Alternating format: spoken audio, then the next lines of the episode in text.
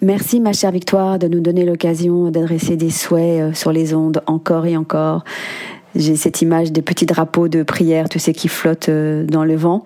Eh bien, ça me fait un peu cet effet-là à travers ton podcast.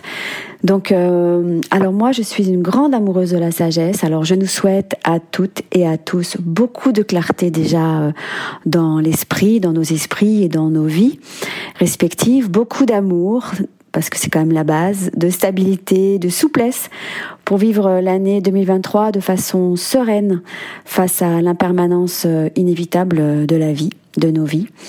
Je nous souhaite aussi d'avoir beaucoup, euh, suffisamment euh, d'espace intérieur et d'envie de donner, de propager encore et encore de la douceur, de la bienveillance et de la gentillesse autour de nous.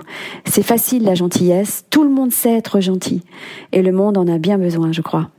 Donc une année jalonnée aussi euh, de trois mots simples euh, à se dire et se redire euh, encore et encore sans modération. Je t'aime, merci et pardon. Je pense qu'avec ça, on devrait passer une bonne année. C'est simple en fait. Bonne année à tous et à toutes, à toutes et à tous. Merci encore, Victoire. C'était Isalou Regen, autrice de La magie du matin.